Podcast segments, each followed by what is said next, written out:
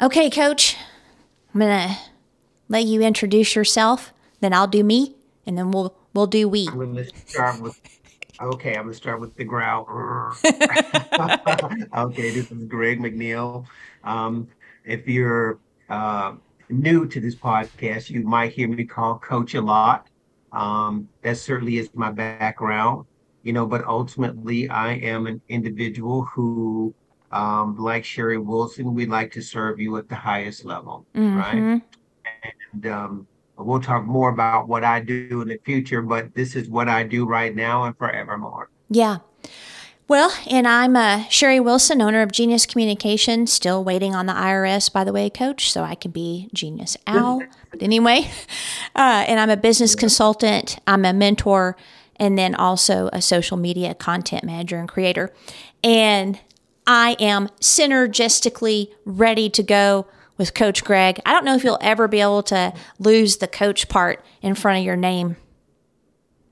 I don't think so either, because ultimately, I think that's where I come from. I mean, no matter, one of the big things about me is I could talk about all of the different things that I do, but ultimately, no matter what the skill or talent is, it still comes through the process of coaching. Yes. Because the individual is their own expert. And what I like to do is help them to navigate areas where they may get stuck, but leave them in the role of their own expert. And I just help to coach them through what they need to achieve, whatever it is that they're pursuing. That's really good, Coach. It reminds me of some marketing techniques I teach. I don't think we had met yet when I first taught it, but it's the idea that the person that you're helping make the decision to purchase your product or service is the hero. Like, you're not supposed to be the hero, you're the guide. And so that's when I tell people you need to be Yoda to that person and they're Luke Skywalker, right? And so it's like you're coaching them into a place of aspiration on what they can be if they purchase your product or service. Well, it's the same thing. Like you just said, it's like that person's the expert. We're just Yoda, Gandalf, whatever it is, to help them get to that place on their own. I think one of the worst things people can do in mentoring, and maybe you agree as a clinical professional, is give people all the answers. That's not the role. And if someone's doing that, that actually to me is dangerous. Yeah, well, I think for one, you're overstepping a boundary when you do that. And you are interfering with a person's growth process, right? Because there is an unraveling that happens with the individual when they're growing. There's certain things that they have to move on from or shed from their lives, and sometimes you have to let them be able to figure that out instead of just telling them what you think that is.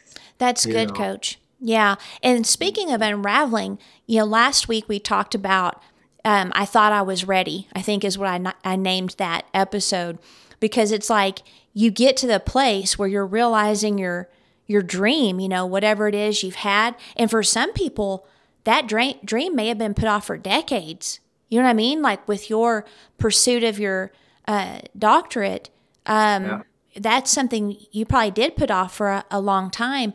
And so you get to that place where you're stepping into the reality of what you either put on a shelf for a time or that you've been working so hard toward. And then all of a sudden you're like growing, being stretched, like you said in pre-show convo, stretched like putty. And people get surprised by the level of challenge. And we made it very plain that the challenge that you're undergoing can, of course, include externals like you need an environment to, do your studies, but also time management, et cetera. But the other aspect is dominantly the internal growth and the internal challenge that you experience. And we touched a little bit on faith and what that is. And I wanted to continue that conversation today. Absolutely. Okay. Absolutely. So as you can tell, I'm a little excited, about this topic. Yeah. So Coach has had his head in books and learning and stuff, and I've been, not doing that. So I'm high energy today. So I just want to apologize in advance. Okay. So faith and hope are, to me, crucial to whatever it is you're facing in life, whether it is an unexpected challenge and change that you did not ask for, or whether it is a realization of a dream. You have to have the two things, and neither one of them are passive. So, like we've talked about, faith is demonstrated by speech and action, and it's a very real, tangible attribute to guard, to cultivate, and to use in your life. Hope, unfortunately, has lost its original intent or original definition in our society, at least, where now hope is almost like a passive wish. Like you wish upon a star, you wish that you could have ice cream tonight, you wish that you could go here or go there. That is not hope. And so hope is an anchor. It's like a feeding source for your faith in a way. And so here's a definition. Now, I'm going to pull this from a guy that I love who's a teacher, and it's in the context of prayer, but it can be applied outside of that for anybody, regardless of faith. So this is what he said, and I think this is a perfect definition. Hope gives you the permission to enjoy the emotional benefits of an answered prayer before it ever happens. So you could also say hope gives you the permission to enjoy the emotional benefits of a dream realized before it ever happens. So hope, its most basic definition, is the expectation of good. And so to me, it's something that has to be guarded and cultivated just like faith. Yes, absolutely, because when you go back to the idea of expectation, so we're going to use this, we call it desire prayer, right? When you go into that space, with the expectation that your prayer is answered, providing that your mind space, your mindset is where it needs to be so that you can expect such goodness, blessings to come to you, right? When you are doing that, then you are also making sure that the thing you are calling hope is a very active process that continues to refuel that desire, that faith process as it would. So let's say I jump over here now. I'm gonna jump to something on a physical level, like health and exercise, right? So the person starts off with the great determination to succeed at improving their health at whatever level that is. And they're motivated, right? They believe they can make this happen. They have faith in themselves that they can make it happen. But the next part of that becomes a very active process, right? Now you're having to put things in place. You're constantly working through whatever you need to do to solidify what that original intent is, what you have faith in for that outcome. Because in truth, they both end up at the same place. You can never say you have faith and expectation in something, and then you walk away from the work that's required of you to be able to achieve that or recognize it when it's in front of you. Yes. And I think many times people forget that, getting on your knees, getting up and walking away from that prayer, or signing up for that gym, or getting into that new program, or whatever that is. That's like the inception, right? Yeah. That's the starting point. The rest of that journey becomes your testimony to what we are now talking about, right? Yeah. Because one of the things about faith and hope, they are not always required to be positive feelings, if you will. Yeah. They become processes and work that you put in place, right? Because you get challenged, and this is one of the things that, we were saying in the last podcast, right? That you thought you were there. You got right up to the precipice of whatever it is you thought you were expecting to achieve, and then something happens. Well, the thing that happens is we have these things in our lives. I'm going to call them artifacts, right? They are thoughts, behaviors, habits that a person has not addressed. And they show up in their lives at a time and they need to be dealt with. Yeah. Right? And even though things can be going smooth, it never precluded you from having to address those issues that you never addressed. And I would say 100% of the time when that occurs and it hits the person after they finish yelling and screaming and shouting and crying or doing whatever that is, and they sit quietly, it'll come to their mind that it's like, you know what? I didn't do this. Yeah. I needed to do that. There was something that was undone, and this is actually what I'm facing. And until I clean that out, I'm going to keep meeting this same sort of situation, if you will. I love that, Coach. I have several thoughts I was writing down as you were talking that I'm not saying that I don't agree that faith and hope might be minus the emotions that you feel, because too many people go by what they feel actually. However, I would say that for me personally, I differentiate faith and hope just a little bit as far as emotional state, because faith to me is a decision.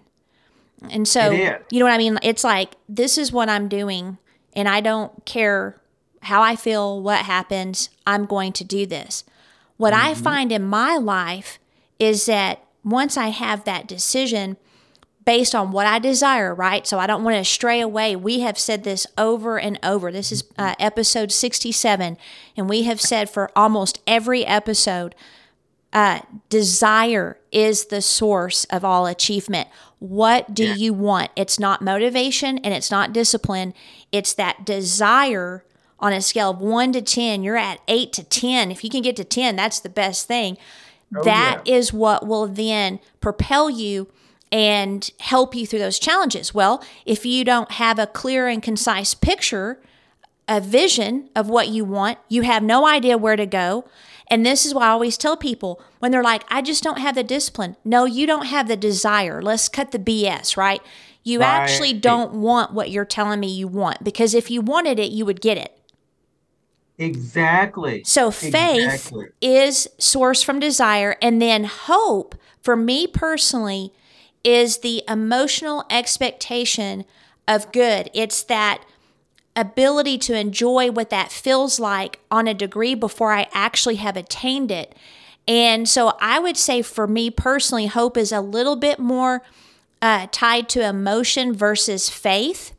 And it's kind of like, you know, when young men were on the battlefield, like in World War II, Vietnam War, what did they have in their wallet or their pocket? A picture of their girlfriend back home. And so whenever they needed encouragement, you know, an expectation of a future, they would pull out that picture and look at it.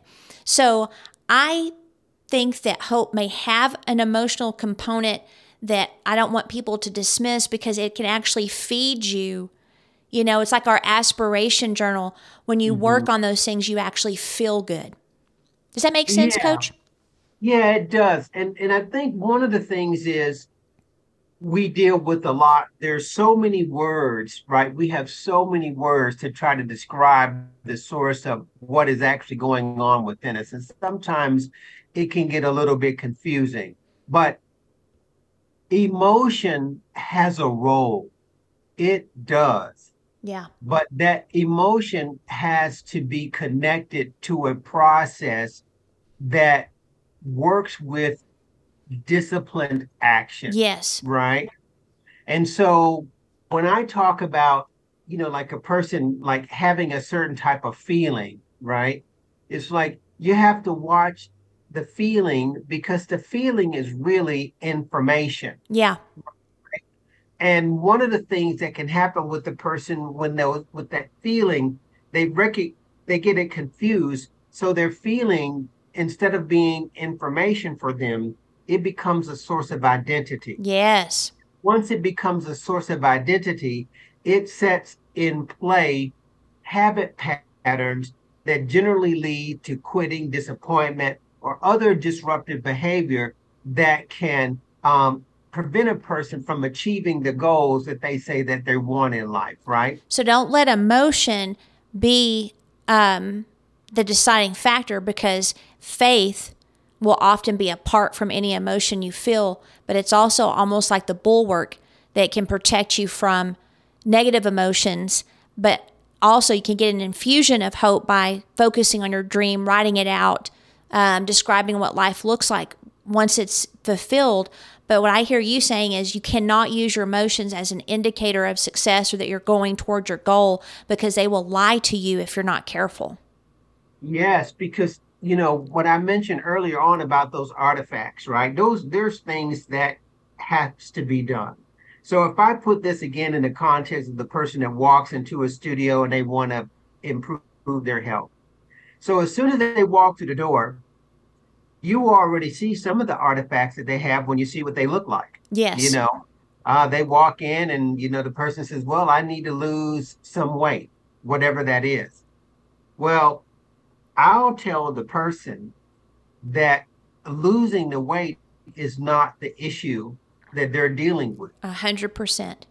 What they're dealing with are those thoughts, behaviors, those feelings that have become a source of identity for them that is further anchoring them in a cycle of unsuccess. They have to address that, yeah. Right? And until they're willing to address that, what's going on in their thinking process, then they're going to be stuck and doomed to repeat it again. Yeah. So coming into the studio, getting a great training experience, breaking a sweat and feeling good, that's one thing. But as soon as you step out of that environment, you're going to have to recognize that this is where your work begins, right? Yeah. So that person meets with you and they're asking you to help them to do something with their business. Well, you're helping them. Yeah, here's a great plan, but let's see how you're thinking about things, right? Because whatever's happening with you, your employees, how you run your business, places where you're routinely getting stuck, these are inner dynamics that are happening for you that you need to address. And frustration in all of those examples will bring a certain feeling to that person's mind. Yeah. And when if they attach to that feeling and they make it an identity, then you start to hear it in language that says, you know, I'm always doing this. Every time I turn around, this is always happening. That happens. I choose the wrong person, or I do this. That's an indication that they have become overly identified with feelings that have come up from situations in their life, but they haven't addressed the source that is producing all of those experiences. Right? I love that, Coach. I had a meeting last week with the lady I'm mentoring, and she's had, you know, diagnoses attached to her, mental health diagnoses. And one of the things, you know, like as we started going through her story, I mean, speaking of artifacts, I was like, you know, quite frankly, your brain is trying to protect you. Like, I mean, the stuff you've gone through, there's a reason why you're feeling the way you're feeling. However, they've become emotional habits. So grief, loss, all of those things have now become the way you think. And that's like what you're grieving and feeling the emotions for no longer exists, you know. That's right. And when you were talking about, you know, the challenge that comes up and the work is after you're out of the environment of the studio, you know, one of the things is the subconscious is one of the biggest and most effective BS monitors there are. Because it'll be like, that's what you're talking about. It's like the subconscious is like, oh, you really think you can do that? Well, if you've not given it different data, it will actually work against you. It's going to challenge you on whether you really want what you say you want. Wouldn't you say that's correct, Coach? Absolutely. I'm thinking right now. Oh my goodness. It's like you get baptized, you repent for your sins, and then you get up and you walk out of the building and your subconscious is like, what the hell do you think you're doing? Yep. Right? You go ahead. I'll give you a couple of weeks to stay in that euphoria, and then I'm going to come back with a treble hook, and before you know it, you are worse than you were before you walked into that building. Coach, right? I literally, see, this is why we have synergy, because I literally wrote down, before you even said that, this is a pet peeve I have, because, you know, I'm a Christian, I'm a preacher, I'm a teacher, and I hear this all the time, and it just crawls all over me. It's higher level, higher devil. Okay, I hear that all the time. So for my friends that share my Christian faith, that is a BS statement. Let me tell you what's happening. It ain't no higher level, higher devil. It's higher level, and your subconscious comes knocking, and it says, you really don't believe that. Exactly. That's the majority of what you're dealing with, because Christians, they always assign everything to devils and demons. And I don't have any problem believing in that reality. What I have a problem with is when you use that as an excuse to maintain your baggage, to keep everything packed and everything, you know, going with you wherever you go, and the chip on your shoulder. Like, to me, people should be the most joyful because of the hope that is imparted, and instead they find themselves in the same cycles, which leads me to the second pet peeve. A lot of people in my circle believe that, you know, like you said, once you had that born again experience, you got the euphoria for 2 weeks or so, and then all of a sudden life comes knocking and says, hello, real life is here. Well, what it is just because you have an experience doesn't mean there's still not work. The experience is meant to fuel the process. Yes. It's the first step. And so as you go through life, you're not just instantly perfect in your thinking and your habits. There's work to do. And so for those that are kinsmen in the faith, stop that stuff. It is ridiculous, and just do the work. So I'm going to throw a brick.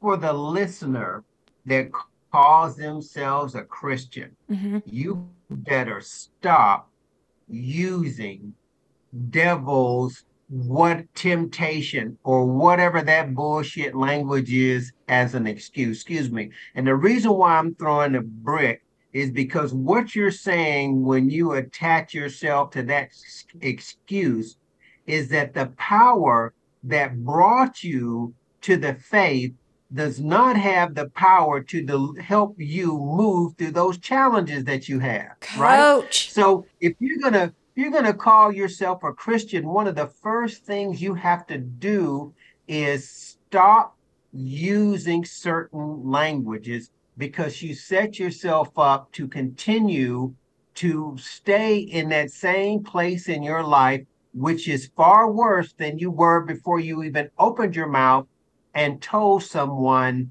that you were a Christian. 100%. I wish I had clapping sounds, Coach. I'll clap. Now, having thrown that brick, let me offer you an olive branch. Okay. I'm at least going to do that because that's my nature. If you have a problem with the stories that you tell yourself, this is what I want you to do. That story that you tell, that you seem to tell everybody about why you fail or disappointment or tempted, picking the wrong person or whatever that is, I want you to write that story 5 different ways. Oh, now this is interesting. Telling it, and tell that story from a different perspective. Instead of being the victim, tell the story from the perspective of being a hero, right? Tell the story from the perspective of your chair, witnessing you having a positive conversation. You know, tell that story where you became an assistant to somebody else that was struggling, and you were able to see what they were doing and you helped them. The point is, you have to change your mind space. And the only way you can do that is to develop a process of talking to yourself differently. Because whether you know it or not, it doesn't matter what you read. It doesn't matter what you do when you get on your knees in that quiet space. Your belief is something that you have practiced over time through the habits that you tell yourself. Yeah. And one of the things that I believe people misunderstand when they're thinking about God is that somehow or another that the thoughts that they think are going to be removed from them. Right. Right. There is an active process that they go through. This is why when you look at all of the stories, again, we're talking about in the biblical framework, when you look at stories of faith, there are always actions, repeated actions that are done over and over and over again, and they last a lifetime. They are not a TV series. You don't get to do it for 6 weeks and then jump up and do something else, any more than the person who is in another life. Okay, we're not talking about Christianity, but you're the business person or anyone that's trying to pursue a life that you desire. Yeah. That life does not come to you without active practice. And the same thing that I just said about telling a story 5 different ways applies. You have to find a way to develop a mindset that ensures your success. And until you're willing to do that, there is no excuse. You have only the mirror that you can look at and say, hey, look, let me confess to myself that I don't have what I want out of life for no other reason because I did not want it enough to cultivate the behaviors that were required of me to bring that about. Coach, that is so powerful. I've never heard you talk about that process. That's a valuable process. And I know, I don't remember what book, it might have been The Anatomy of the Soul, I think. I don't remember the author's name, but one of the things that the author talked about was how our memories are actually fluid. And so what that means is you can change the narrative, meaning the story and the events, they occurred. Mm-hmm. But the story from the story can change. Meaning, as you share your story with someone that you know is understanding what you're saying, and you feel that sense of being understood, it literally rewires the brain to now couch that story within the context of a good, positive conversation and feeling. So a lot of the sting from the story is now lessened or eliminated by sharing it in a different context. And so what you were saying will literally rewire your brain, and it needs to, I mean, I don't know if you would agree, but writing connects that process to the brain in a more tangible way than typing it out. Would you agree with that, Coach? Absolutely. And if you remember, one of the very first time that I met in the chamber with you, I talked about the journal. Yeah. And writing in that journal. And I'm saying that you want to change your thinking. This is what you have to do. Because if you do not sit down and develop that habit of writing and connecting yourself to it, it is very difficult for you, nearly impossible for you to change the way you think about things, because your dominant way of getting information is still coming into you. Yeah. Right? And it's still impacting you the same way that it always have done. So when you sit down and write, you get to break that connection. You get to tangibly connect yourself to whatever it is that you want. And there's something that's really interesting, powerful about the writing process. There is difficulty writing things down that you don't believe. Yes. You will not be able to fill up a journal of things that you want that you don't believe you can achieve. You're just not going to do it. You know, I'm not a betting man in that sense, but I'd put money on that bet any day. It's like, okay, let me see if you can write that down for 1 year. fill up a whole page. You're not going to do it, right? It's like, so give me the money right now. That's why we always collect at the beginning, Coach. Because we know what we're bringing to you is real. Yeah. But your commitment is yet to be determined. Yes. Right. And the other thing that's really important, I'd like to say, here goes the other olive branch. So you see, I threw a brick. Yes. And then here's two olive branches. When you and I get on this podcast, when we meet in groups or whatever it is, when we tell people our life is in this, that we're not just doing this because we're just looking forward to collecting cash from you, one of the things that we're asking the client to do, or the listener, one of those artifacts from their past thinking, is stop the cynicism with us. That's good. Right? Because we don't have to make 67 podcasts. Nope. Right? We can just go on about our business. I mean, it's like, hey, look, I'm in a program doing whatever I want to do. I'm actually living my dream right now. I'm walking through it every day. I have no reason to set aside any additional time to do anything else other than what I want to do. So when we sit down and do this and we put our minds together, what we're saying is, it's like, you know what? We live the life that we share with you. Yeah. Right? You're not looking at a made person. You're looking at a person that walked this life. And we share with you the things that are required of you so you can stand in the space that brings you joy.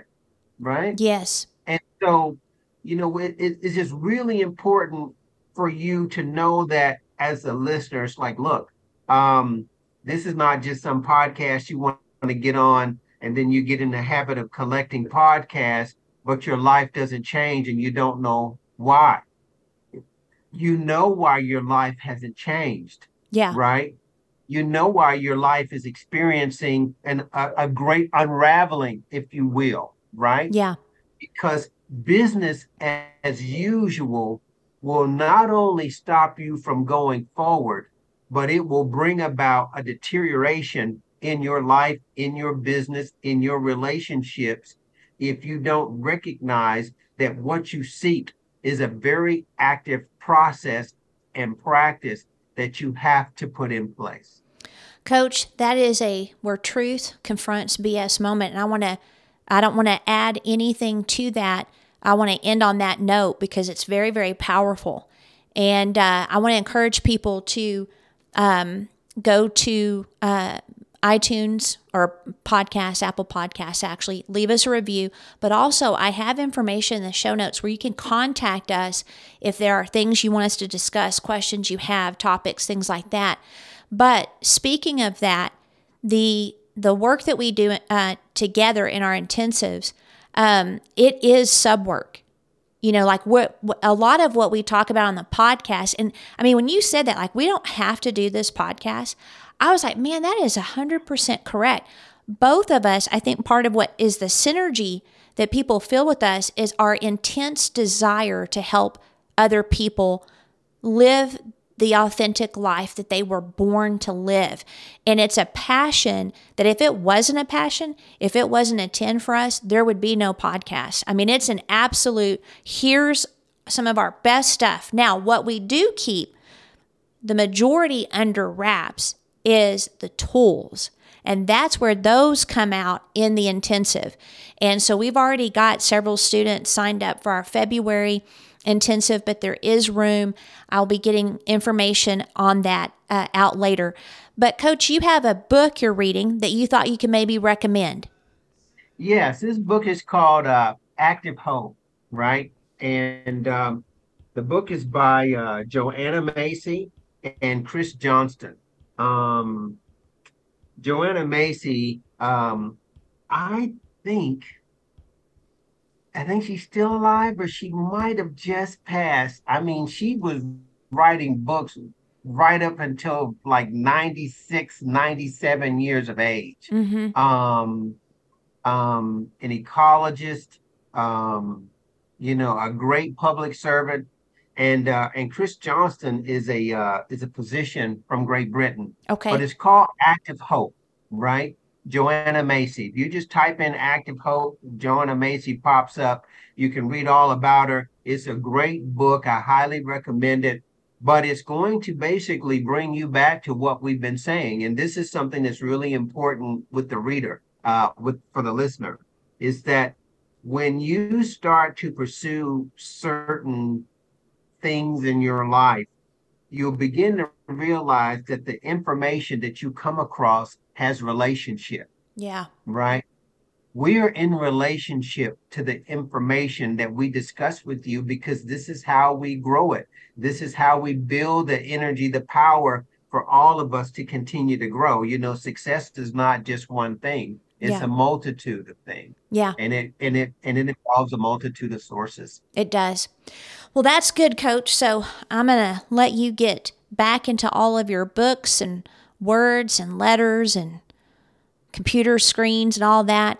And I'm going to go have a snack and another cup of coffee. Yeah, and I'm going to have breakfast, right? Because my brain is going to need some food before I sit down and start doing this. So have a wonderful rest of your weekend. And to the listeners, enjoy yourselves and come back and hang out with us and have some laughs. Right? Ditto. We're really funny people. That's exactly